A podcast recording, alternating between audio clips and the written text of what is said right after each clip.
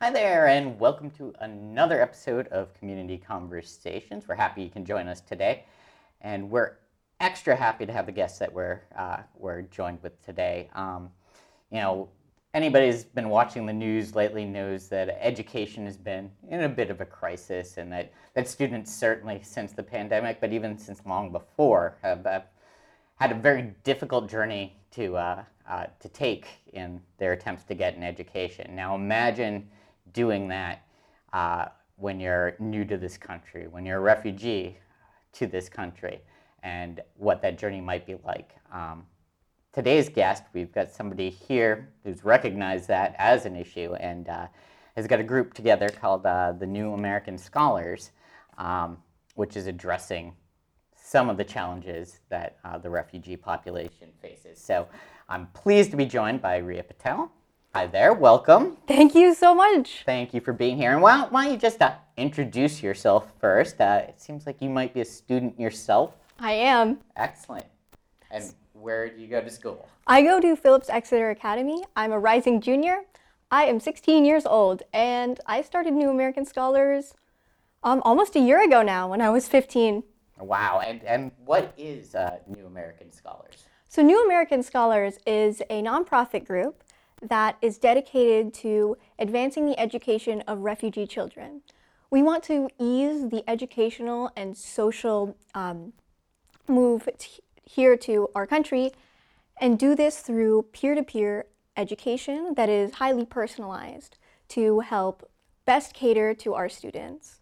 We use our peer to peer program so we can build trust, confidence, and a sense of belonging and community within our students so that they feel like they belong here in New Hampshire. Excellent. And so peer to peer, what do, what does that mean? For so we not? use we use students of similar age to teach our we use we use peers, excuse me, of similar age to teach our students to sort of form friendships and bonds. There there's a lot of due to the nature of refugee camps and the traumatic experience they had on their way here, there is obviously a sort of innate fear of adults, and for good reason. And we hope that by building connections between equal, like a mutual respect, so in a mutual respectful sort of environment, mm-hmm. we can foster a sense of community, belonging, friendship, and let those let that respect and um, belonging grow and keep our refugee communities in New Hampshire. All right. So, well, how did this idea come about? So, this idea really came about, I want to say around the fall of 2020 is when it really started. I was enrolling in Phillips Exeter Academy in the midst of the COVID pandemic Ooh. and the lockdown. Going to yeah, going to a new school, meeting new people, and feeling disconnected from my fellow students, teachers. It really was a new and alien experience. It was hard for me to get to know my peers and find support during those times. At the end of 2021, the 2020 2021 school year, that was my freshman year, I expressed these frustrations to my mom. So, my mom is an immigrant. She came here from India when she was five, and she had felt the same way that I had during the COVID pandemic. She felt isolated, communication barriers really prevented her from asking for help when she needed it. Mm. And together we sort of realized that our mirrored experiences paint a bigger picture and pose a bigger question of how are refugee students faring with all of these pre existing barriers and now COVID added to it? How are they doing? Through school during online schooling. And so I reached out. I reached out to local organizations to see if I could meet with some of these kids and sort of assess and see how I could help. And I did. All through that summer, summer of 2021, I tutored kids at the Concord Public Library from 9 a.m. to 2 p.m., Monday through Fridays. Uh-huh. I, by the end of the summer, I had tutored um, 11 kids. I didn't have any wow. help, so we put them into small groups, mm-hmm. so based on level and not age. That way, we could best personalize um, their topics so that everything was as as relevant as it could be to maximize um, what they would get out of our sessions. And I saw incredible growth. I saw a growth in their confidence. They were afraid of not having friends coming into the, the new school year, but with our groups, they all made friends within the group. And Right. they had they were excited to start high school with already a preformed group of friends. I had seen they were very very smart. Mm-hmm. They picked up topics incredibly fast and it was incredible to watch how they had grown. The saddest part about that though was given that I was just one person and I only had so much time, I had to turn down several students. There were kids mm. that I couldn't take because I didn't have the room, I didn't have the space, and I didn't have the time. And that really broke my heart. So, mm. come September, I decided that I should never have to turn down a kid again. Mm-hmm. So, I founded New American Scholars so that I could rally support, get more tutors out here, and reach as many kids as we can. I want to make sure that every refugee family knows that we are here for them and their children, and we are ready to help. Since then, last since then we have grown immensely. We haven't even mm-hmm. come up on our first year anniversary, and this summer so far, we have 65 kids. Oh, wow. We've expanded. Not we're not only in Concord anymore, in mm-hmm. Manchester, Nashua, and the Seacoast. we That's have amazing. 20 some tutors, we have student educators, we have licensed ESL professionals. The growth that we've seen is incredible, and I think it speaks volumes to the need that already exists. No doubt, no doubt. And, you know, I think you've already kind of alluded to it a little bit, um, you know, right from the start, you know, in explaining what the organization is. But, you know, why is there a need for the work that uh, New American Scholars does? And, and, you know, in particular, what are the special challenges that, you know, that um, refugee students face? So I, you know, you've already mentioned that, you know, adults uh, can sometimes present a challenge for some of these kids because of the situations that they've escaped from, or English as a second language. So, so what are some of those particular st- uh, challenges, and how does uh, New American Scholars really kind of help um, overcome them? So I think it's important that before we talk about the challenges that these students face, that we recognize that refugee children have been denied many of the joys of a typical childhood.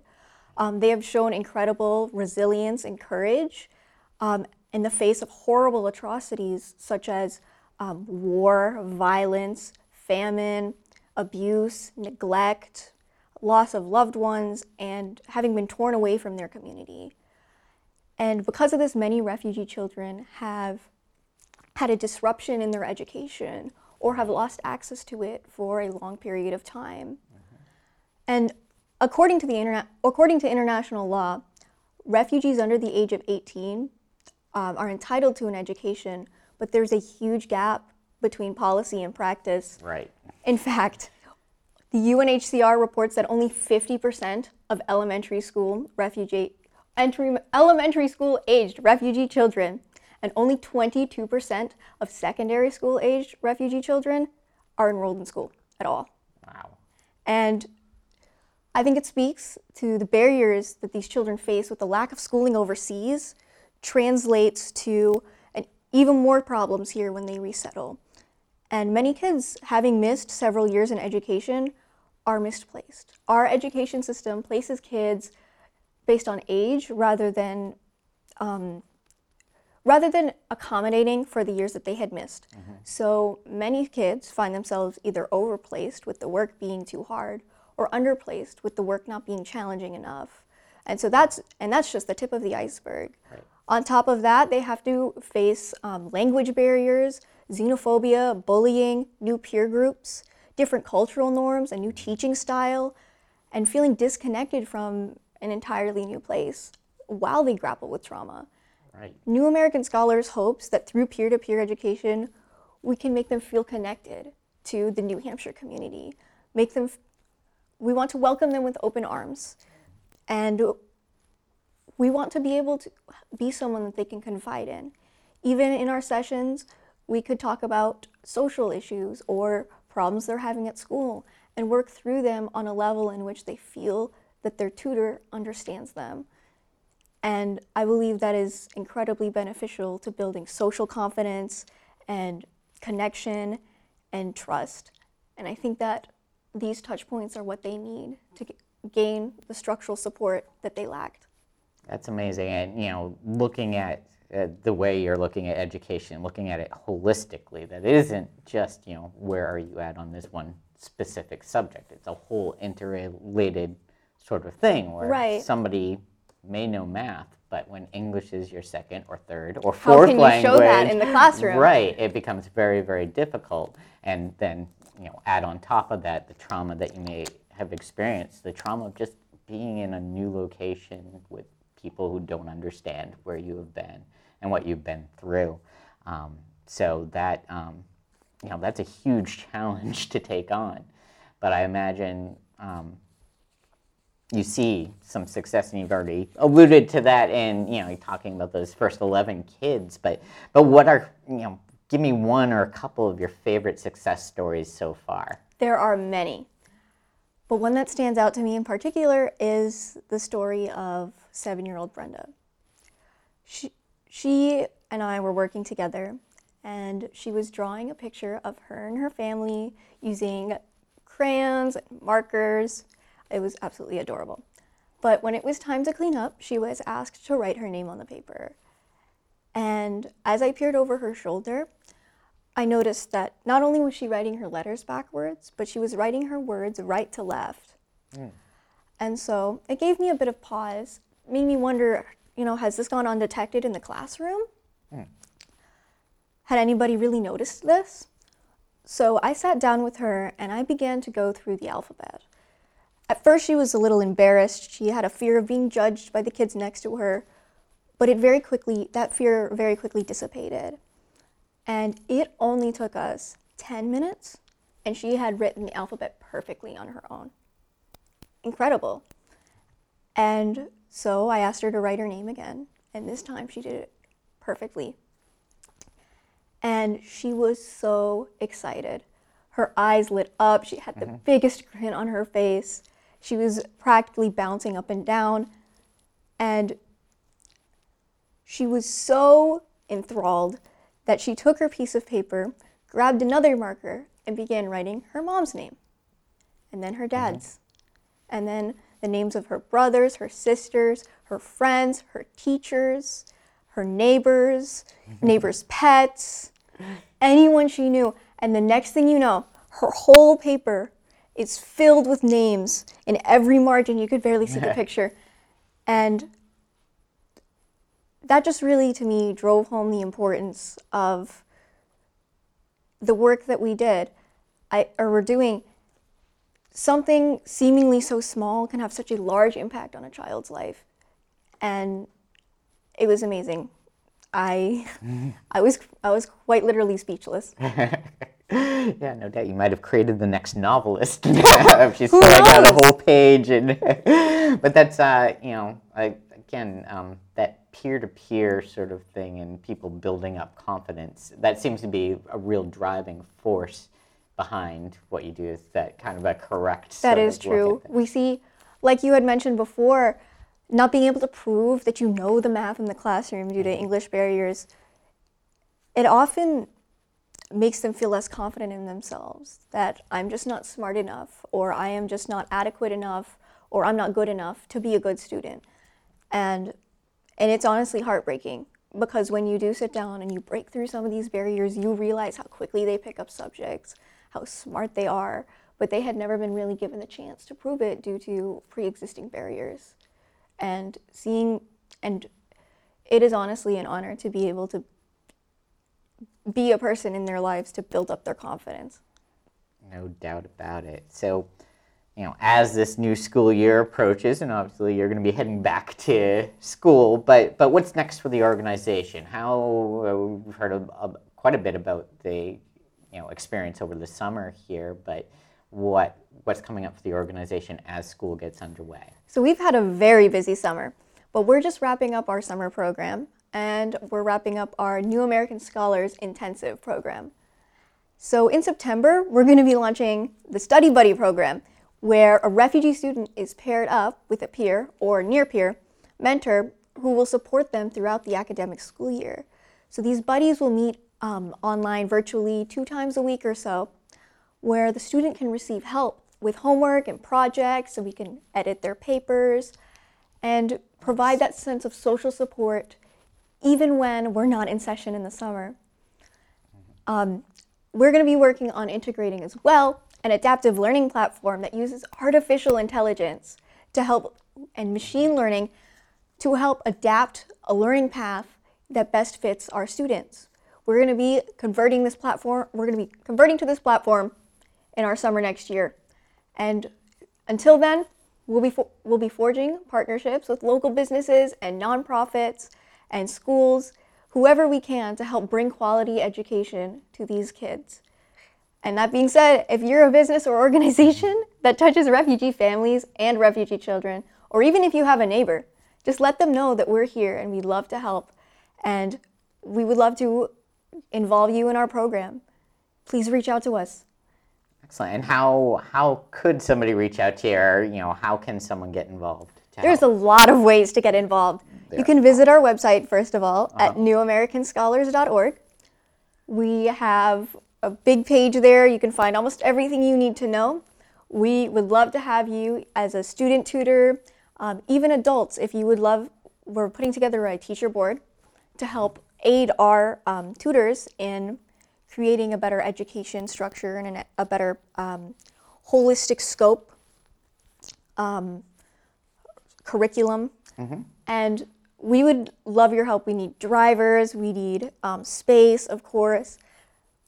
Any way you can help. I, have yeah. learned that's a very important thing. That especially when you're meeting peer groups that say, for example, in Concord here, that a lot of refugee students live up There's, on the heights, but the library is is uh, downtown if the Heights branch isn't open. So drivers.